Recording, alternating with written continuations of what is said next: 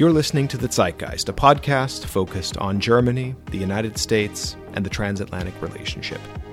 Join us as we discuss economics, trade and technology, politics, security, and a lot more. I'm Jeff Rathke, president of the American German Institute at Johns Hopkins University. So, I'd like to welcome all the listeners to this episode of The Zeitgeist. We've got a very special guest uh, with us uh, today and that is Dr. Jill McGovern. Jill, thanks for being with us today. Certainly. Thank you for inviting me. It's a great honor.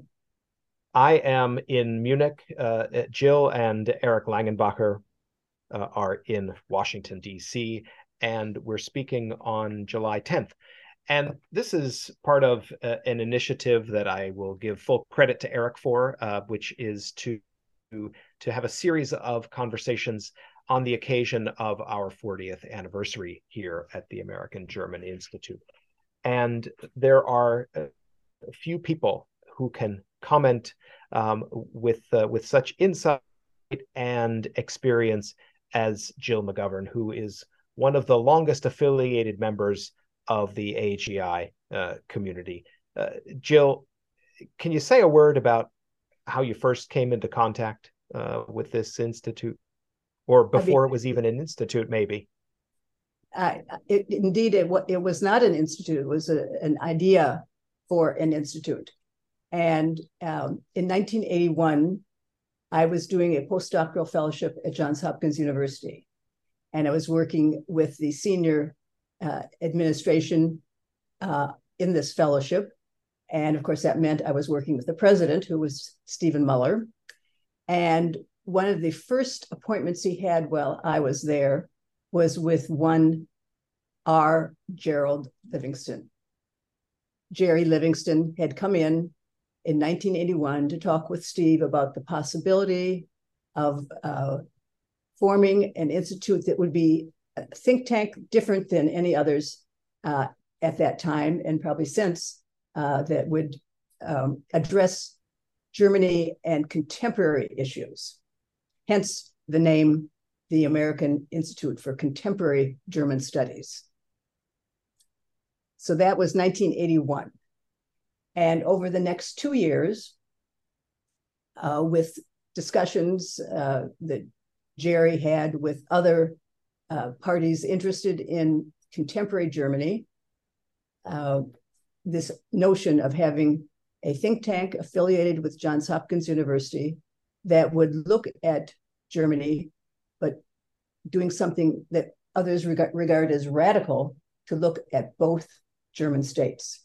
It was clear in uh, the end of the, the, the, 70s that East Germany seemed to be here to stay. So it, hard to ignore uh, a country in the middle of Europe and uh, uh hard to ignore its relationship, not just with West Germany, but also with the Eastern countries. So this notion of having a an institute that would focus on both German states was new, uh, but there was an appetite for it. And so it took a couple of years, though, for the institute to get to, to get off the ground. Were there particular challenges that uh, that made uh, that we can attribute that, to, or was it just the natural uh, intellectual development of the idea? It was both the uh, natural evolution of a, a new not for profit, uh, focusing on the content, as you say, the intellectual capacity of uh, such an entity, but also the reality of, of forming uh, a not for profit, going through the legal issues, uh, more importantly, trying to find the financial resources for this entity. And so it took a while to form a board. Uh, the board um, was made was made up of distinguished individuals who shared this idea, had thought that the uh, this was the right time to do this. There was uh, kind of a loss of of German history with a generation of of, of uh, academics who had left Germany and were elsewhere not really capturing the history of the, of the, of the contemporary period. And so that was a good reason to ha- have this uh, institute formed, but also, as I said, the world was different since 49. And so we need to look at it differently and with fresh eyes. Uh, so the the just took time, and uh, the time was needed to approach distinguished individuals, including somebody who would agree to serve as the first chairman of the board, and uh, and other members who would come on board. Uh, the first chairman, uh, as many people don't realize, was a man named Don Rumsfeld, a well-known name, I think, then and now, because of the many roles he played in his public service. Uh, but at the time, in the early 80s, he was uh, not in the public sector, but he was in the private sector. And he was president of Searle. Searle was a pharmaceutical company that ultimately became a part of Monsanto. But at that time, uh, it was Searle, based in Chicago, which was uh, Don Rumsfeld's home territory to, anyway. And he was someone who had kind of all the ingredients we were looking for in a, a leader. He had had experience in the in the uh, government sector as well as the private sector, and he had German roots. He he was proud of those German roots, and I think he highlighted them uh, in his role as our chairman, which was for a period of two years. And then we needed needed board members, and uh, we were very fortunate that we had two former ambassadors from the U.S. to Germany who had agreed to serve on the on the founding board, and those were uh, George McGhee and uh, Ken Rush. And then others came on board who were out of the private sector, and that was a very important uh, aspect of this. It was private sector corporations that had interest in German uh, business, maybe perhaps already had representation in Germany, but they were American corporations. And it was felt at that time it was very key to have support from the American private sector because this was the American Institute, now the American German Institute. And so having that kind of support from corporations uh, who were already uh, interested in the in the German scene. Uh, we had representation from McKinsey, from Mobil Oil, uh, the uh, German company in the U.S. American Hoechst, uh, it, which doesn't exist with that name now, but was very prominent at the time. So we had had a, had a nice representation. It wasn't exclusively American corporate leaders, but it, it was the predominantly so. And the reason that was important to the Institute at that time was that the goal was to have funding only from the private sector. I'm sure you could name uh, a number of uh, organizations that had received funding from the German government to promote uh, German interests. Uh, you could you could come up with those names but that was German money. And this, the goal here was to have, make sure that as we started, it would be American money supporting this American, looking at Germany from that perspective. If I can just interject for a second, I personally think that it's remarkable that it took only two years from the genesis of the idea to actually launching the institute. I think that in the Washington D.C. nonprofit environment, that really is you know uh, quite a, a, track record. But can I just ask one little follow up sure. about the kind of foundational period? Um, I'm I'm I'm really glad that you reminded us that one of the motivations behind AICGS was to talk about both German states, including the communist East German regime. Was that controversial? I mean, did you do you do you recall any kind of pushback? I mean, this is still during the Cold War. The old kind of hard cold warriors were still kind of influential and so did, were people uncomfortable with that that maybe this would normalize the you know rather nasty dictatorship that was operative that's a very good question and the answer to that is yes there there was soft i wouldn't say resistance but um, awareness that this could be an issue and i think this was overcome first by the leadership of the board, that you had people who knew Germany, uh, and who were comfortable uh, focusing on both German states. And secondly, this institute was associated with Johns Hopkins University. And if there's any more German institute uh, than Hopkins, there, uh, I don't know what it is, and that the founding founding principles were based on uh, uh, Humboldtian principles from what is at the, was at that time East Germany in in Berlin uh, that came from Humboldt University or the University of Berlin. So it was it was in the background, and but I don't recall any active resistance. I think there was just a, a wanting to uh, make people aware and also explain why it was important to, to, to do this. And that gave uh, the Institute a real distinction from any other think tank uh, that looked at transatlantic relations. Well, that flows really nicely into uh, the next question that we wanted to, to pose. And we've already talked a little bit about the role and the value added of AICGS in the early years with this focus on you know both german states as well as a focus on you know not just political issues but also economic and business issues as well. But how do you think this role has changed? There obviously have been quite a few existential events like the end of the cold war the reunification of uh, germany um, continued european integration etc so you know what do you think the role is today? And and looking forward what do you think the role might be in the future?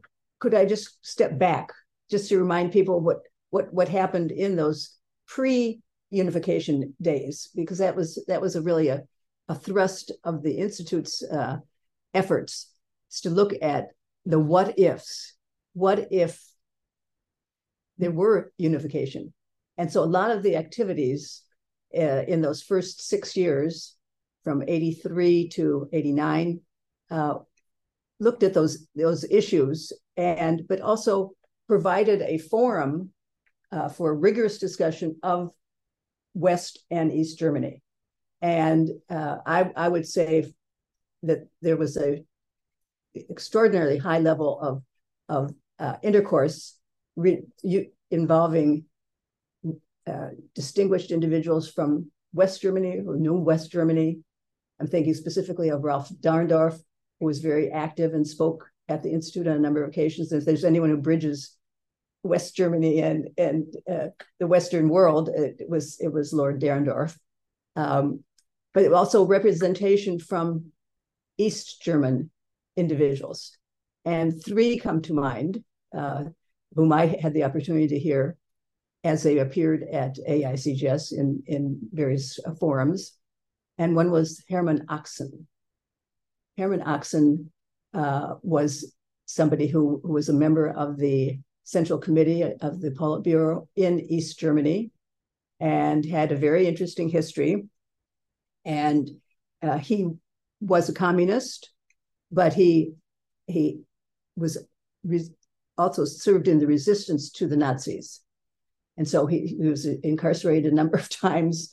And at this discussion uh, where he was present, he talked about being in some incarcerated situation. I don't know if it was a POW camp or something in France.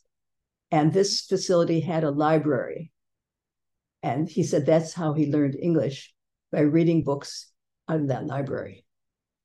And so he was able to conduct his the discussions uh, in English as, as well as German, which was unusual for East Germans at that time to have the mastery of, of English. Another person you'll know who's still on the scene was, as I like to describe him, a young pup when he was here at AICGS at the time, and that was Gregor Gysi. And so he has, in a, a way, has paralleled our growth. Uh, I don't know if you would say he's grown or not, but anyway, he's he was, uh, you know, a leader, uh, very young leader uh, with the SED, and then uh, now member of the Bundes, Bundestag. Uh, and still on the scene, I believe. And and I, I, so it's you know to have heard him back then when it it was still East Germany, it, it was uh, you know surprising to me. And then someone I did not hear, but I knew was here at the Institute, Lothar de Maizière, who has has the distinction of being the only premier of independent DDR, and uh, so that that's tells you the kind of level of person who we attracted and the kind of discussions we had at that time, trying to be very even-handed between the East and West and have the have the uh, those perspectives represented in our discussions. But let me uh, jump forward a little bit to uh, some of the things that the Institute has always done, uh, and that is to just challenge the current the current the status quo on a range of issues. You've mentioned a number of them, um, and to um, do another important function, which is to have scholarship associated with AICGS and an extensive program of fellowships over the years. And the um, one person I always think of with the fellowship program, our very first uh, visiting scholar was uh, Norbert Walter, who was uh, at that time with a, a, an institute himself, but he became the chief economist for Deutsche Bank and, and was a very loyal alumnus of, of AGI uh, until he passed away.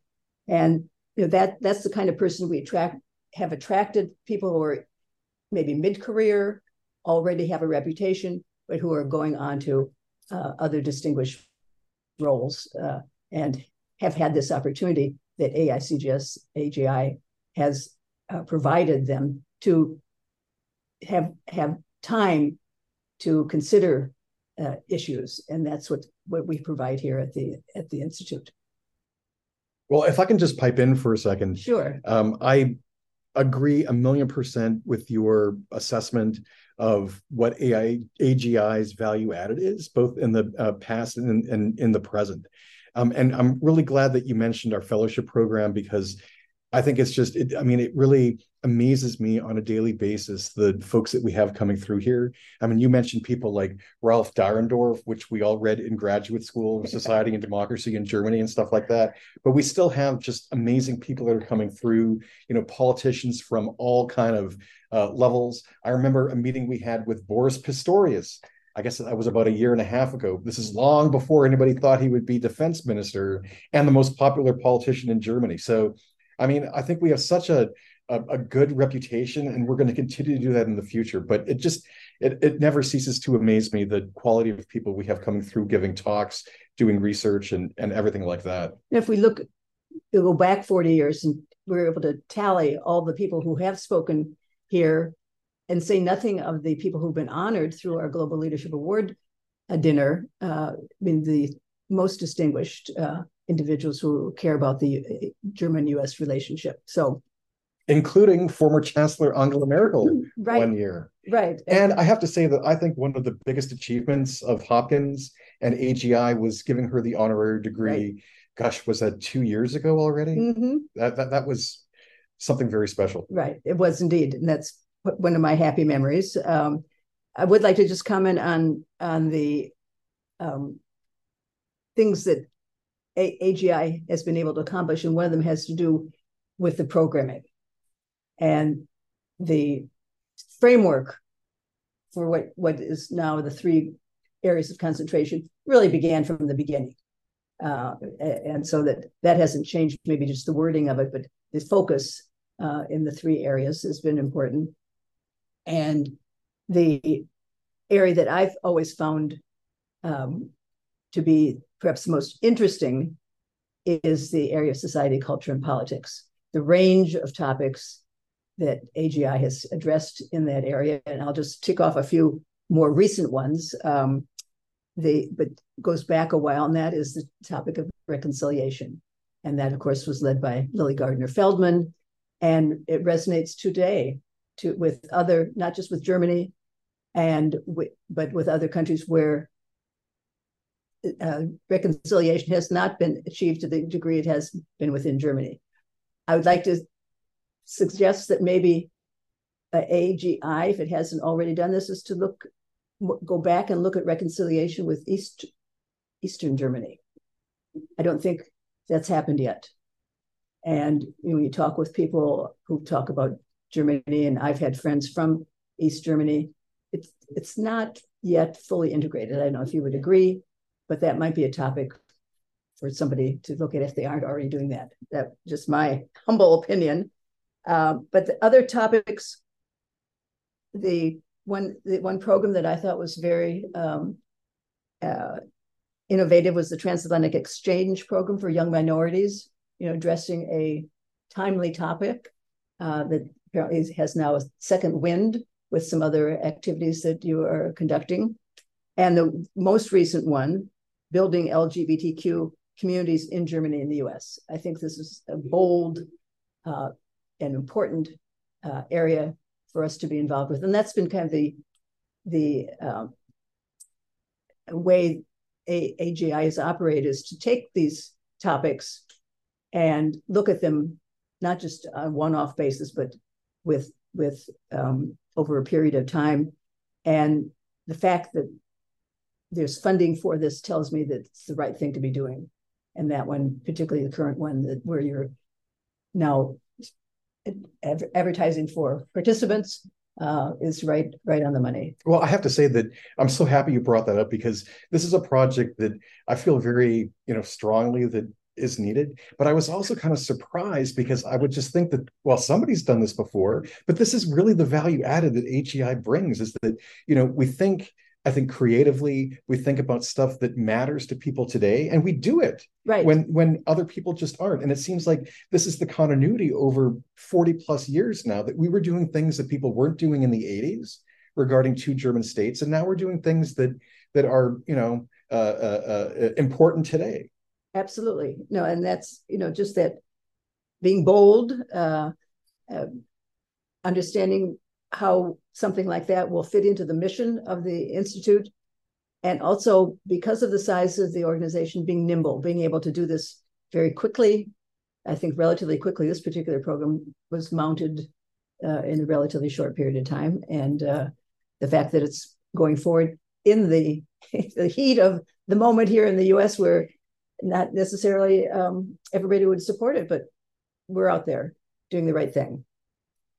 So um, the other other point I'd make about programming that you you'd alluded to earlier, Eric, is that all the way along the line we've responded to these current events, shall we say, things that were might have been anticipated, uh, probably were in some way, but you know, going back to 1989, for example, uh, to think that um, you know, from 83 to 89, we were thinking about the future, but not anticipating exactly when it would happen, not knowing when that would happen, but do but doing uh, position papers, other things that were anticipating what if, uh, what would that mean for the economies of the two countries? What would that mean in terms of cultural uh, situations and things like that? So that that is uh, something that's been a hallmark and also just every four years, or I guess every four or five years, when with the elections, we've we've addressed in a nonpartisan way, uh, trying to offer guidance to the incoming president and to the incoming chancellor, uh, what we see on the horizon for the next four years, and uh, you know that's been a very, a very I think uh, you know you could gather those together in a nice volume to show trends uh, that we had anticipated. Uh, of course, responding to the pandemic um, and the implications of that for, for in the geo and economic sphere, for example, was also uh, something more recent. And an area that um, is of particular interest to me is how Germany and the US interact with China. And that's been going on for how many how many years of that uh, focus on China and that kind of triangulation. It uh, predate it predates my arrival, so at least six years. so you know that's that was the, uh, that's the reality of of uh, the world and the kind of the globalization of our world and being ahead of the curve. I like to think. So the, the dynamic uh, and uh, nimble are two words I would use to uh, describe our programs. I, I, I would agree with that. okay. Um, so maybe moving on to our, our final question.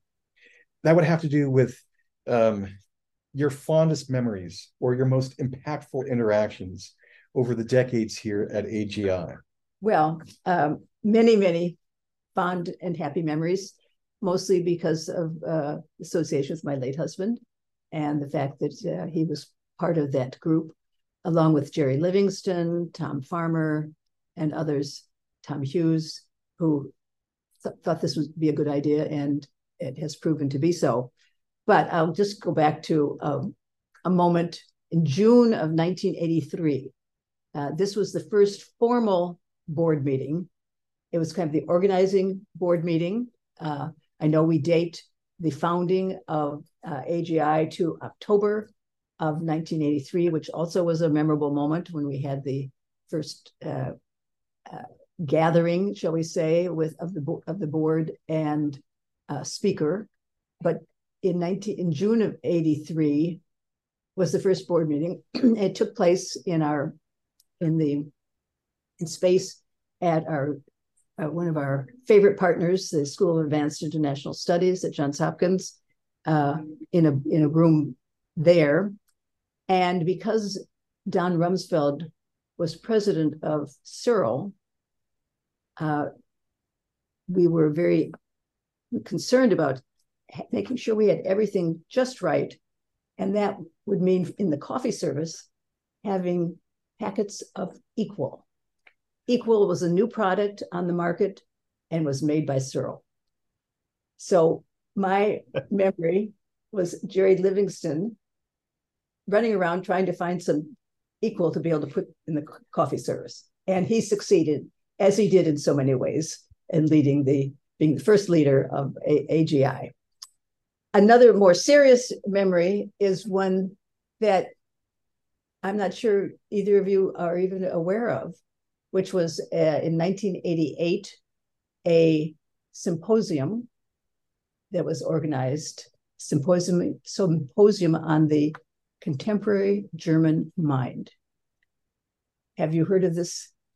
I have not. Jeff, had you ever read heard anything about this? No. This was a tour de force in terms of a program under the Society of Culture and Politics rubric. And it brought to Baltimore, to, to the Hopkins campus where this event took place, a who's who of intellectual German thought. Uh, Hans Magnus Enzensberger, uh, Jürgen Habermas, Peter Peter Sloterdijk, um, Hartmut von Hentig.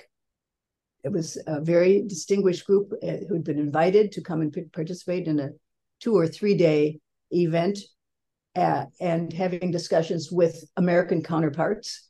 Fritz Stern was one of them, if you can call him a counterpart, because he really was both sides, uh, uh, German and and U.S. and others. And it was one of the most stimulating programs. Uh, there were papers that came out of that, which surely must be in the archives of AGI. But it was looking at in 1988 what was the thinking of the intellectual uh, leadership of the country at that time, anticipating, but not knowing exactly when a year later uh, the the wall would come down.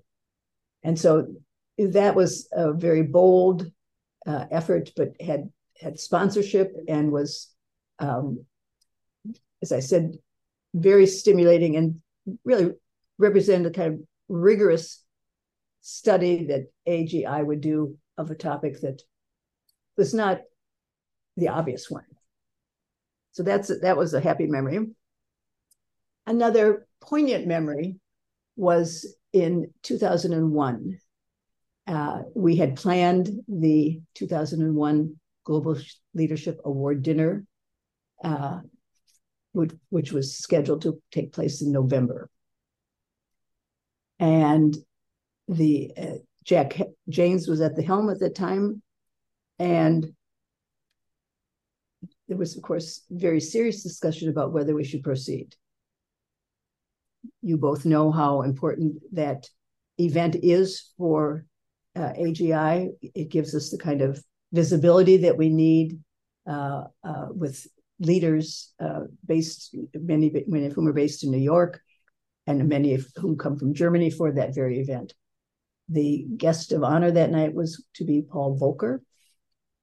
Um, couldn't be more distinguished uh, than the former or, or then Fed, maybe he wasn't then the Fed president, but uh, someone who was uh, known widely beyond the sphere of the financial world, and what to do.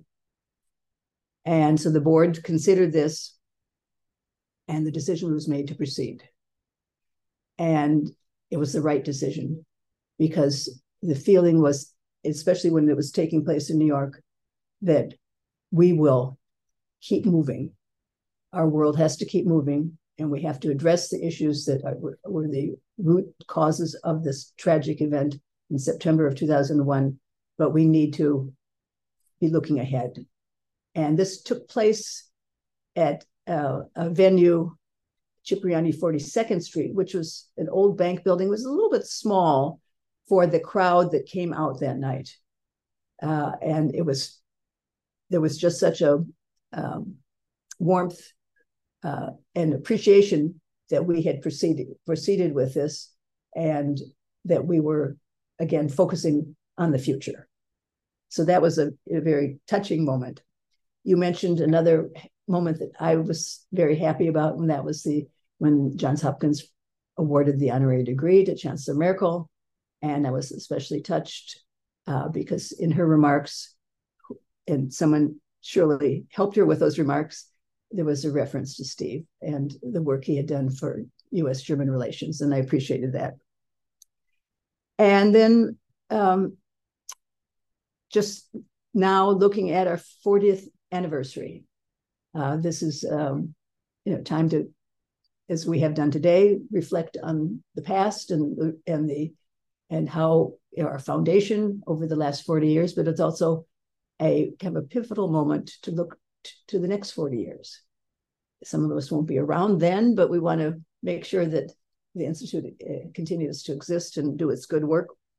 So the campaign uh, that we have underway now will provide the resources that we need to just strengthen our position, stabilize it, and allow us to build on it going forward with new initiatives. Who knows what uh, topics we'll be addressing in the next year or so. Hmm. You know, um, every conversation uh, I have with you, Jill, is uh, always uh, extremely thoughtful, at least from your side. Um, and uh, you have uh, you know, outlined uh, some of the some of the many things that have happened at this organization over the years. That is a challenge to us, I think, to remain at the top of of our game and to find new ways to engage new audiences. Uh, and it's also inspiring um, to to know that we uh, we have uh, this legacy that we are uh, able to carry forward. So um, I want to thank you for for sharing uh, these uh, perspectives and these memories also with us today. And most importantly, I want to thank you for being such an ardent and engaged supporter of of this institute um, uh, as you described today since even before the beginning thank you jeff it's it's really been my my pleasure to talk with you and eric today and uh, it's really a privilege to be associated with agi it was so nice to hear all of your memories over the years. I was also taking notes, by the way, okay, okay. for um, things that we should uh, address very soon. So this is just terrific. Thank you. You're most yeah. welcome. And to all of our listeners out there, uh, thanks for being with us today, and we look forward to having you with us on the next episode of The Zeitgeist. Thanks for listening to The Zeitgeist, a podcast produced by the American German Institute at Johns Hopkins University. You may know us under our old name, the American Institute for Contemporary German Studies. Send us your feedback by email at info at aicgs.org or on Twitter, Facebook, and Instagram where we have new handles at AMGERINST. And also please visit our website at AmericanGerman.Institute, formerly AICGS, and we'll look forward to seeing you there. Thanks.